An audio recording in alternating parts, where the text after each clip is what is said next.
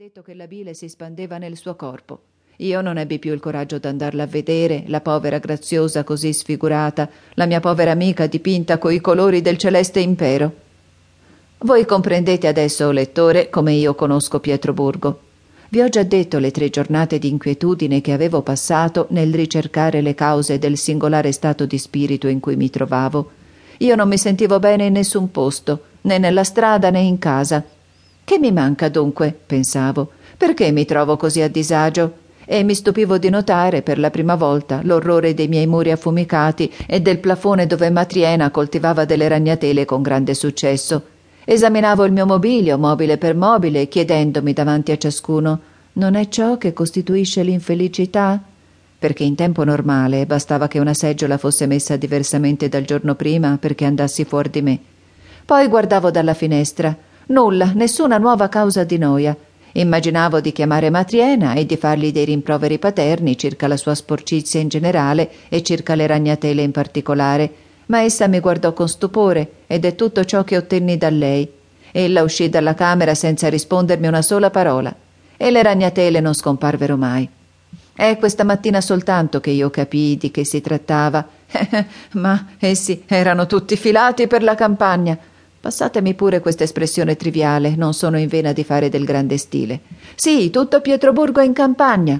E tosto ogni gentiluomo onorevole, voglio dire di esteriore a modo, che passava in vettura, si trasformava ai miei occhi in uno stimabile padre di famiglia che, dopo le sue occupazioni ordinarie, se ne andava lesto lesto nella sua casa di famiglia, in campagna. Tutti i passanti da tre giorni avevano cambiato andatura e tutto in essi diceva chiaramente noi non siamo qui che di passaggio e dentro due ore saremo partiti. Se si apriva nella mia contrada una finestra ove prima avevano battuto a tamburo delle piccole dita bianche come di zucchero e dalla quale poi usciva una graziosa testolina di giovinetta che chiamava il mercante di fiori, non mi pareva affatto che la ragazza pretendesse farsi coi suoi fiori una primavera intima nel suo appartamento soffocante di Pietroburgo.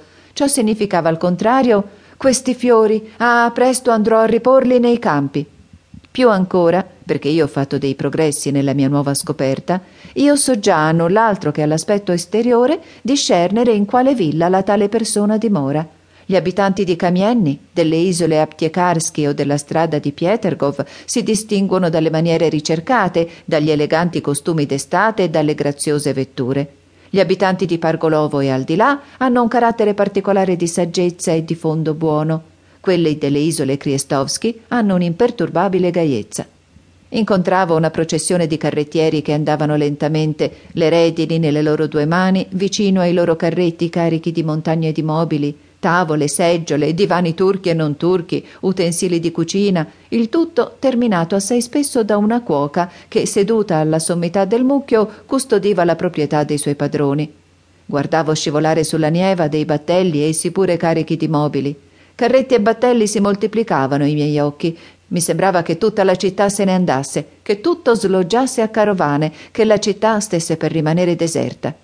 Io ne ero rattristato, offeso, perché io, io non potevo andare in campagna. Ero tuttavia pronto a partire con ogni carretto, con ogni signore un po' benestante che affittasse una vettura, ma non uno, non uno solo mi invitava. Si sarebbe detto che tutti mi dimenticavano come se fossi stato per loro uno straniero. Avevo camminato molto, lungamente, di guisa che finivo per non saper più dov'ero, quando scorsi le fortificazioni. Immediatamente io mi sentii giocondo.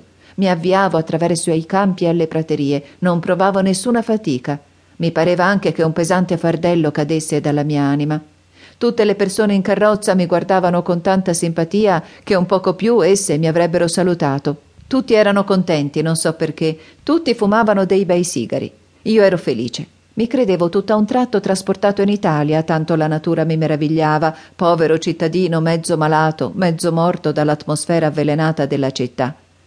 C'è qualche cosa di ineffabilmente toccante nella nostra campagna pietroburghese, quando alla primavera essa dispiega tosto tutta la sua forza, si schiude, si abbellisce, si inghirlanda di fiori, Essa mi fa pensare a quelle fanciulle languide, anemiche, che non meritano che la pietà, talvolta l'indifferenza, e d'un tratto, dall'oggi al domani, diventano così meravigliose di bellezza. Voi restate stupefatti davanti a loro, chiedendovi quale potenza ha messo quel fuoco inatteso in quegli occhi tristi e pensierosi. Chi ha colorato d'un